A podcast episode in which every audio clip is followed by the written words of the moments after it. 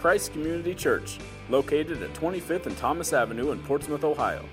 Christ Community meets on Saturday at 5 p.m. and Sunday at 10:30 a.m. For more information, visit www.christcommunity.net or check out our Facebook page. Good morning, Christ Community Church. How you doing? I'm not doing a Dead Poet Society thing. I'm not fixing anything. And by the way, thank you for being here and not watching Cincinnati lose. Which right now things aren't going well. Uh, that's okay. I asked Gary Harris on the way in, hey, Gary, what time did the Browns lose today?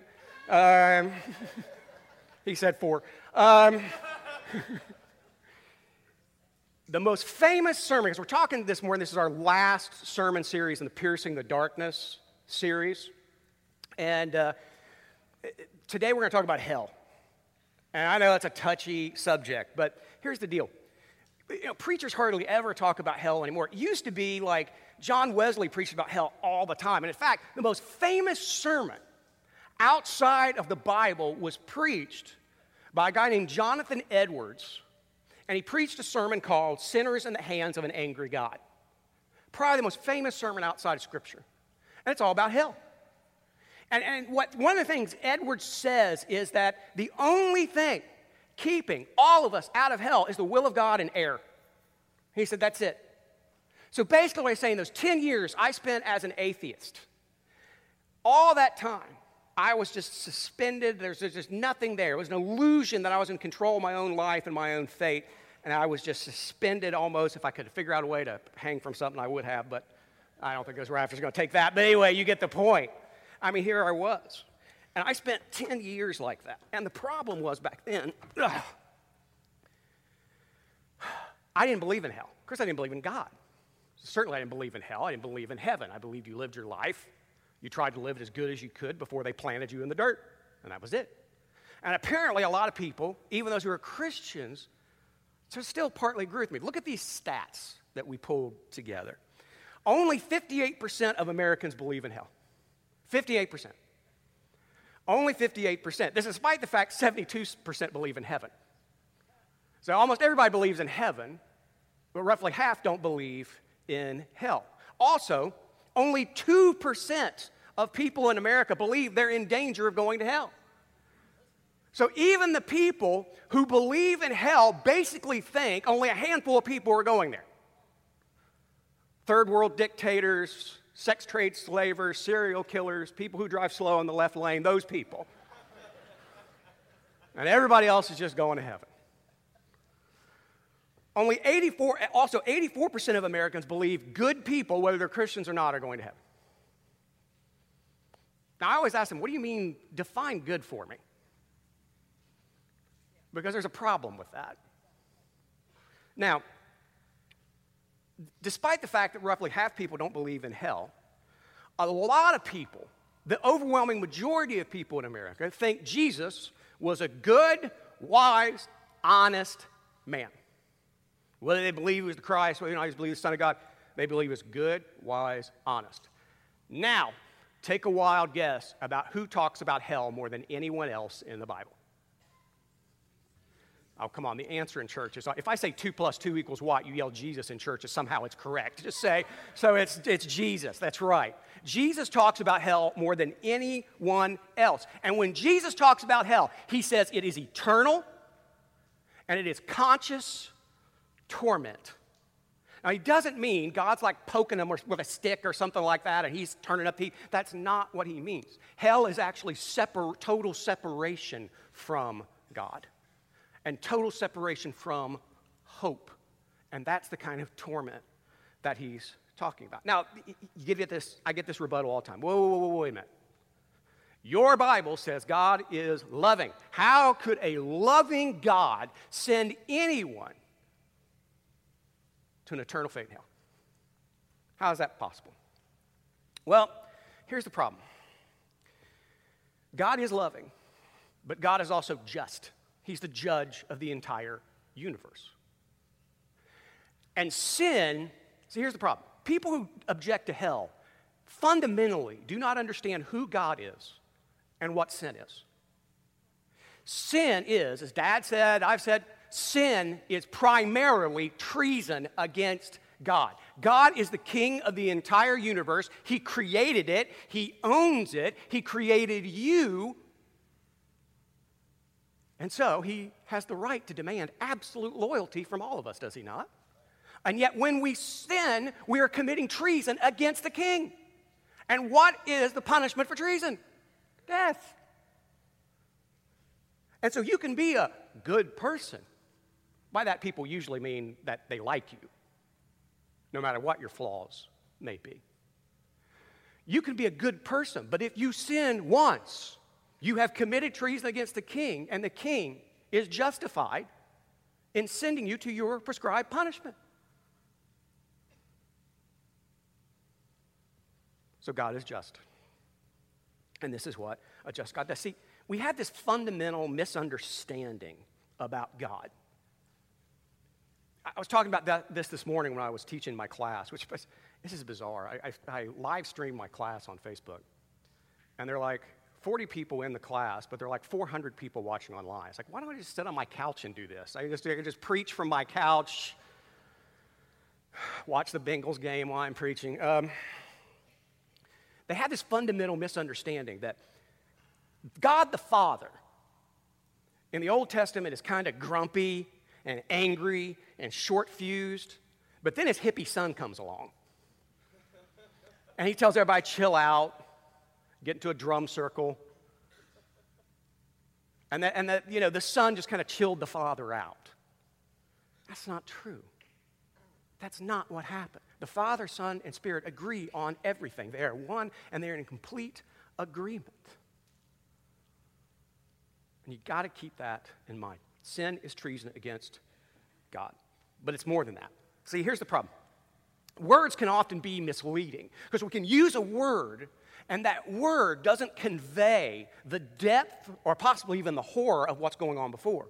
So you can say, I was assaulted. That doesn't sound so bad, but that could have meant you were beaten to a pulp. Sin is not breaking rules, not being naughty. It is treason, and it's also a rank form of idolatry. And it begins this way. Soren Kierkegaard argued this. He said that sin is basing your identity on anything other than God. And if you look at the, at the parable of the rich man and Lazarus, which is what we're going to do now, take a look at Luke 16, 19 through 31. Now, this is Jesus speaking this parable. So, this is Jesus talking.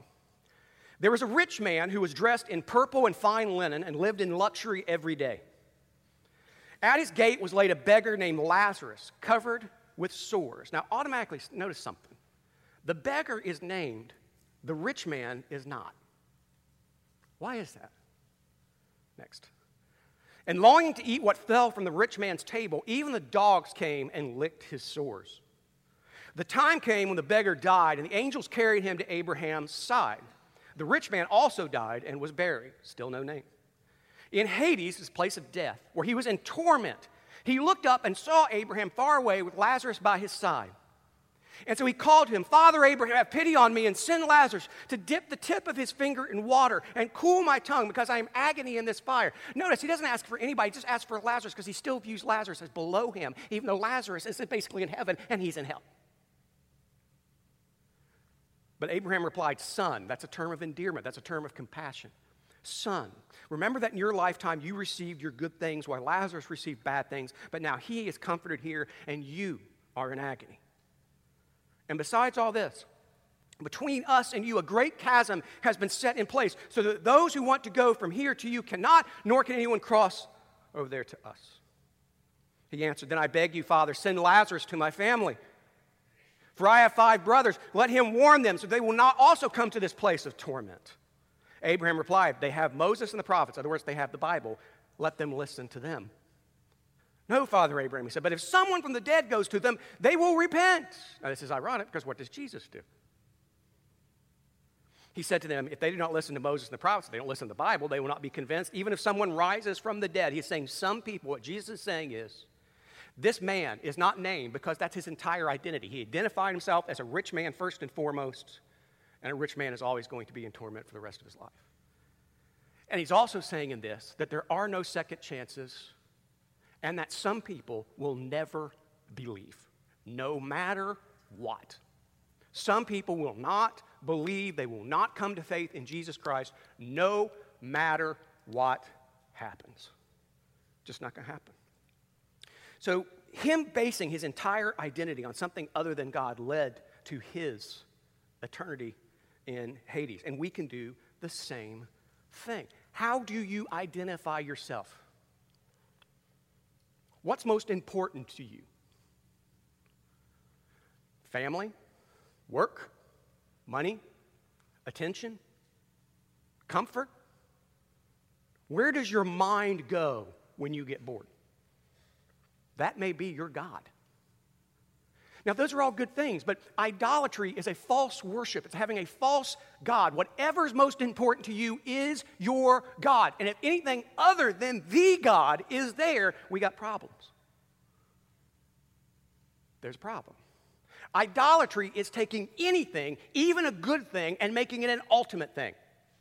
I used to, back when my kid played baseball, you know, I was glad he played baseball, but I hated going to the park. There was always that one dad who's absolutely convinced that in sixth grade, the Reds are going to go ahead and draft him.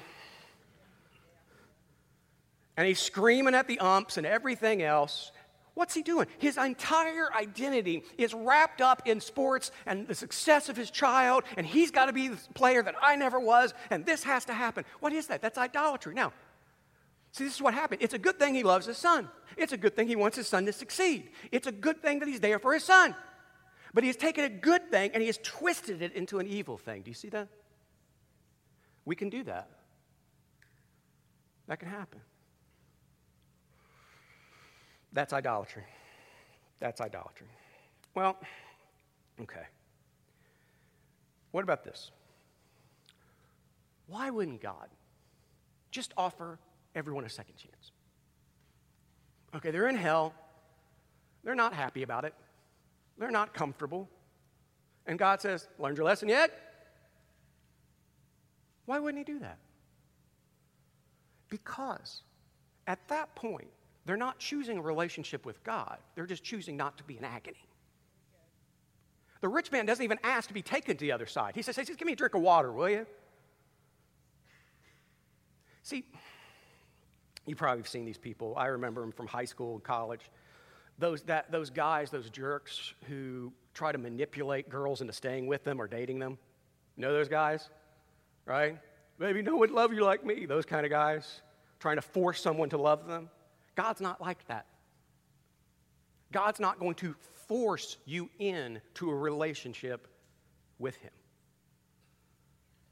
God is love, and the center of love, the core tenet of love is freedom. I love my wife, my wife loves me. We chose each other. My parents are the same. And that's love.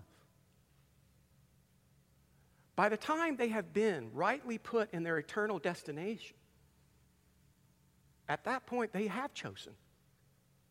They have chosen. C.S. Lewis said the gates of hell are locked from the inside. They have chosen that fate we tend to think that God condemns us to hell. No. Those who don't choose a relationship with God choose hell themselves. Jesus is not, you know, trying to beat you over the head with hell. There's a difference between a threat and a warning. Jesus is warning you about hell because he does not want you to go there. He wants you to choose a relationship with him, service to him as king recognizing Him as God and King, and serving Him. And we've all got some work to do there. I'm telling you, I don't know about you. I cannot wait for this election season to be over with. And it feels like an eternity, doesn't it? I campaigned for like four years now for a four year job. It's unreal. And it's just like the campaign. Could it get any weirder, too? I mean, it's like a last, it's like the last season of a series on Netflix, and the writers have just thrown everything in, you know? It's just weird. I can't wait for it to end, as it feels like hell. But, you know, all these things that have come out, you know, uh, in the campaign, all this other kind of stuff, one thing that irritates me, it really does, is I see Christians get more passionate about who's running for president, despite the fact that they all stink. They get more passionate about who's running for president than they do serving Jesus Christ. Why? They get more, they get more just um, passionate and, and all excited about football season, even though both of our teams in Ohio stink this year. The Bungles are back. Why? Because we wrap more of our identity in that kind of stuff than the fact that the king of the entire universe stepped down from his throne, came to earth, and died in our place for our sins and freely offers to say, just come to me, place your belief in me, your loyalty to me, your trust in me, and I'll save you. And this offer of grace doesn't get us nearly as impassioned as politics or football or whatever. There's something wrong. There's something wrong with us on the inside. And I do it too. I do it all the time. But at the end of the day, if someone ends up in hell, they only have themselves to blame.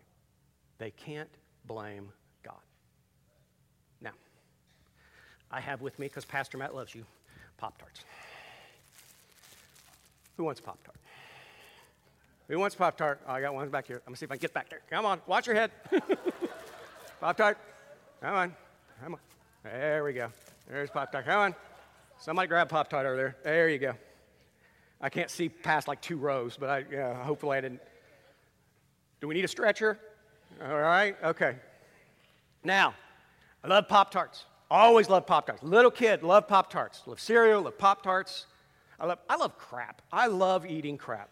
You know, the only thing that really ever makes me doubt the existence of God is why isn't pepperoni pizza calorie free and full of protein? I mean, right? And so I love this stuff. And I used to be overweight because I only ate that stuff.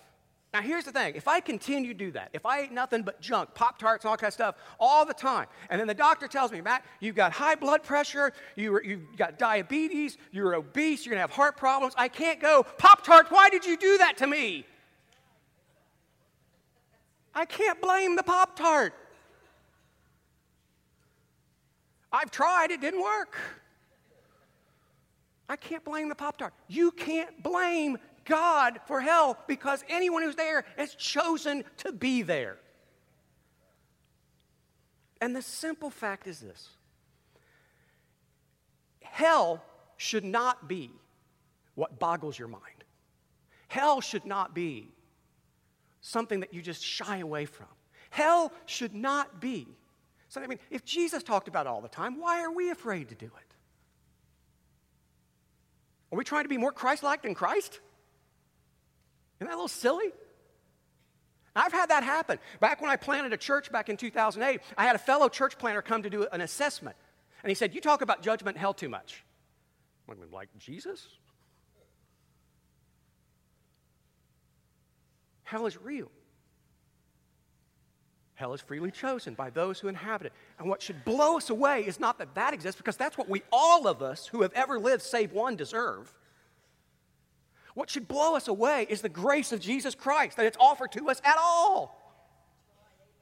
Because we don't deserve it. The fact that a God who created us and could just shout from the heavens to obey every single day and just scare us into obedience, and instead chose to sacrifice himself for us that's what we should be like. I just don't get this. But it's Romans 5 8.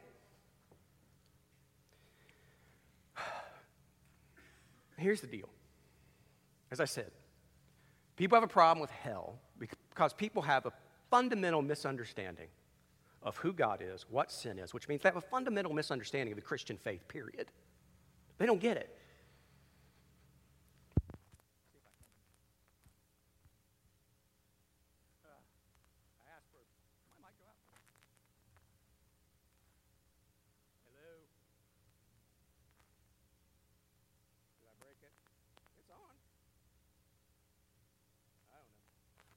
fix that there? You somebody shout?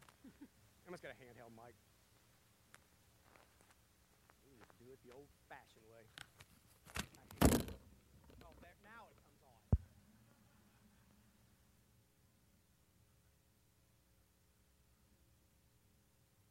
Man, oh man, oh man, oh man.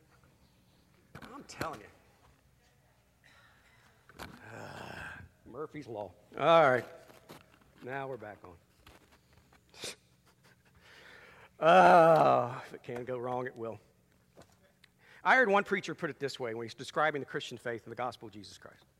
He said, because in North America, we have this problem. We have a lot of preachers on TV and on the radio that are happy to sell you a bill of goods that Christianity is all about being happy and wealthy and just living a fantastic life, having your best life now. The problem with that is the Bible. Christianity, life did not get easier for me when I became a Christian. It became a lot tougher. I don't like getting up early on Sundays. I don't like getting up early, period. I'm not a morning person. Probably not an afternoon or evening person either, but anyway. Christianity, I became a Christian and stayed a Christian not because it made my life easier. I became a Christian because it is true. And what the Bible teaches is that if you follow Jesus Christ, things are about to get a lot tougher. Now, one preacher put this way let's say that you're on a plane ride. And you're on this plane ride, and at some point during that plane ride, the stewardess comes to you and says, Here, take this parachute. I want you to put it on. I said, Put a parachute on? Yeah. It'll make your flight easier. Um, oh, you put this thing on and you try to wear it in your seat, and why would this make my flight easier? This is just, this, this is uncomfortable. So after a while, what do you do? You shuck it off. You just, heck with it. This is too uncomfortable. This is the reason why so many Christians try out Christianity, then they, then they fall away. Because they've been sold this bill of goods that, no, this will make your life worth living. This will make your life happy. This will make your life. And then they put it on, they're like, this isn't comfortable. But what if the stewardess comes to you and hands you the parachute says, um, Sir, you need to put this on. Why? Because the plane's going down. And this is the only thing that can save you. Now are you going to complain about your comfort? No. You're not you don't care if you're uncomfortable. All you care about is that you got something that's going to save your life. And that's what the gospel is.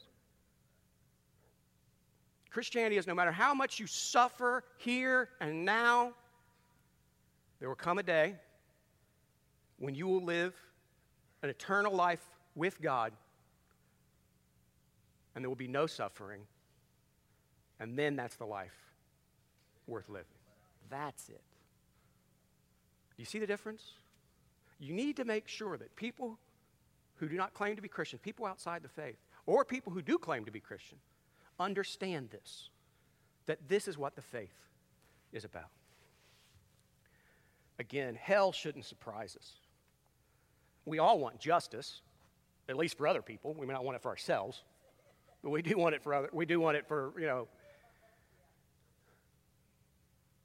But grace should surprise us. The free offer of eternal life, of forgiveness, and an eternal life with God. That's what should shock us. I put it on Facebook that I would take your questions. If you had any about hell, you did not disappoint. You had a bunch, and some of them were doozies. Throw them up there, Chris. Let's get to some questions. Do those who commit suicide automatically go to hell? No. No.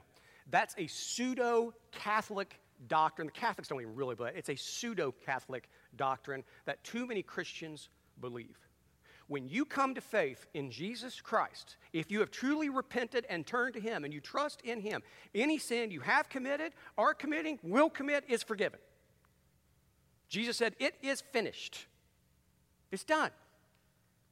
It's all done. And that and understand that God understands psychology. He understands emotional and mental illness. He gets it. He knows everything. And so if somebody gets into it, if they're a Christian, but for whatever reason they get into a deep depression and they do something stupid, that does not mean they're going to hell. See, you got to get over this. You got to get over this. I, I, t- I tell people this, and I, I'm usually talking to guys, and so if this is a little rough, ladies, sorry, but here we go. Guys primarily struggle with lust.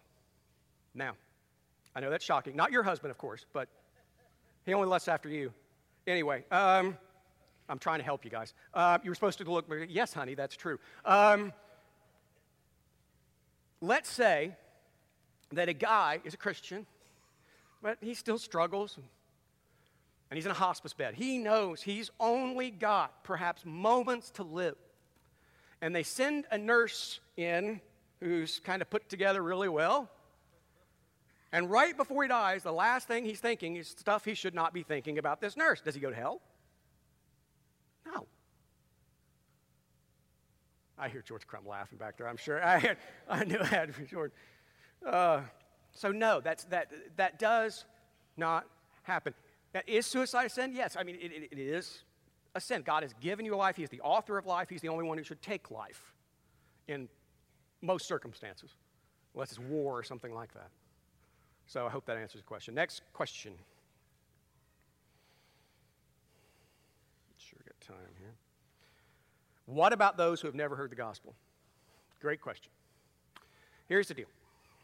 And I want you to listen carefully, because Rick mentioned this last week.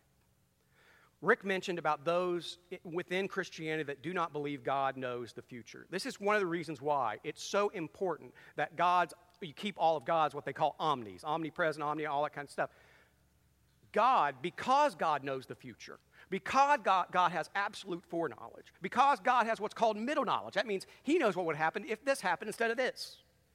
God knows all that stuff. And because He knows that, He knows who will come to faith if the gospel is offered to them and who never will. We just saw the parable of the rich man and Lazarus. Did the rich man show any repentance whatsoever? No. Again, the gates of hell are locked from the inside. God knows who would freely receive his offer of grace and those who will reject it under any and all circumstances. So you why would he make them then?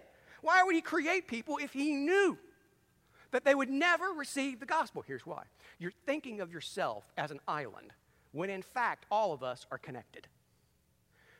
All the people in your life have had some kind of effect on you. You are who you are partly because of the people in your life and the actions they have taken. And so, it is quite possible, in fact, a number of Christian philosophers have argued this, that believe it or not, this world is as good as it gets. If you create free beings, this world is as good as it gets, and as the, he created a world where the maximum number of people who would ever come to faith would. And we're all affected by other people. And I know that sounds harsh, but that's the way it is. I know there have been a number of people who I know to a pretty good degree of certitude that are, will never be in heaven but have had a huge impact on me. Some of you may know, as I'm assuming a lot, some of you may know I ran away from home when I was 15, and I went out to LA when I was about 17, 16, 17. And that time I spent in Los Angeles, in Hollywood, I, I met very few Christians. Very few Christians. And I worked for a songwriter and screenwriter who was um, who was a gay atheist. I worked for two atheist songwriters who, who wrote a number of huge hits. I worked, I did, you know, and those people had a profound effect on me. And one of the effects they had on me was I remember when I left Hollywood, I was still an atheist, but I remember thinking, because when I went out to Hollywood, it's how naive I was. I thought, I can't wait to get out of southern Ohio and get to Los Angeles because they're so much better educated and cultured. They must be better people. Oh my gosh, was I wrong. I remember with LA in my rear view in 1991 as a 19 year old coming back here thinking, I can't wait to get back to those uneducated, uncultured, loving people. Because that's the most shallow bunch of narcissists I've ever met. And so, but they had a profound impact on me. And in fact, I started questioning a lot of things about that time, seeing that. Next question. We're almost done. Where is hell? The left lane in New Boston. Um,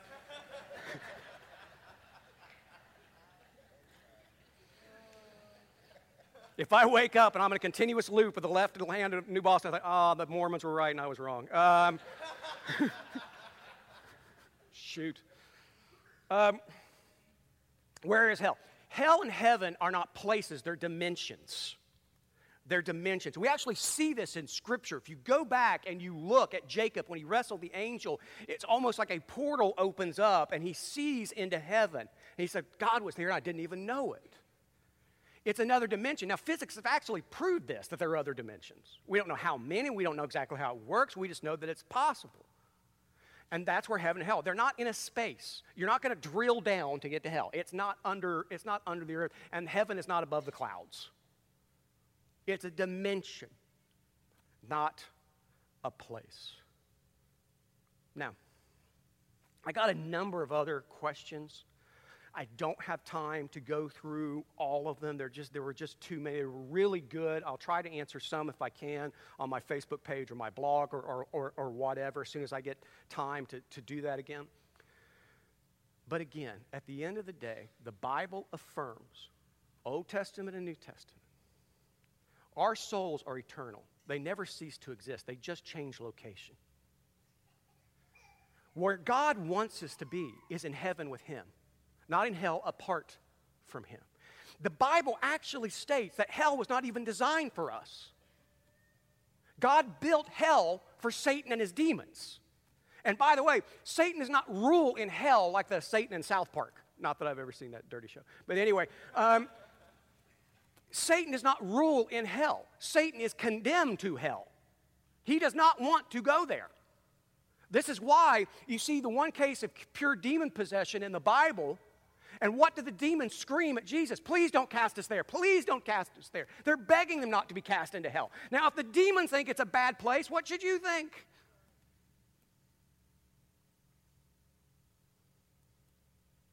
Hell is real. And we don't do God a service by trying to take what the culture considers offensive parts out of the Bible. You don't have to do that. You present all of it. But fundamentally, you present this that the gospel of Jesus Christ is there to rescue us, not make our lives easier. You become a Christian, your life will become tougher. It'll be harder. But the next life, that that is worth all the suffering here and now. Because as my mom likes to say, this life is the shortest part of eternity. Let's pray. Heavenly Father, we thank you. We thank you for your justice. We thank you for your grace. May all of us view the faith correctly. May we share it passionately, bringing more and more people to you and out of an eternity of damnation away from you. We love you, we thank you, we worship you, we serve you, and you go with us everywhere. In Jesus' name I pray. Amen. Hey, folks, we got about the if you have a kid in promised land it's probably going to be about another seven minutes before they're done so if you got a kid just kind of hang out uh, and relax take those last seven minutes of quiet and, and appreciate them and uh, then go check them out so they have time to finish their crafts and all that kind of stuff otherwise um, you are free to go. God bless you. God go with you. Be sure to be generous with the less fortunate as you go. See ya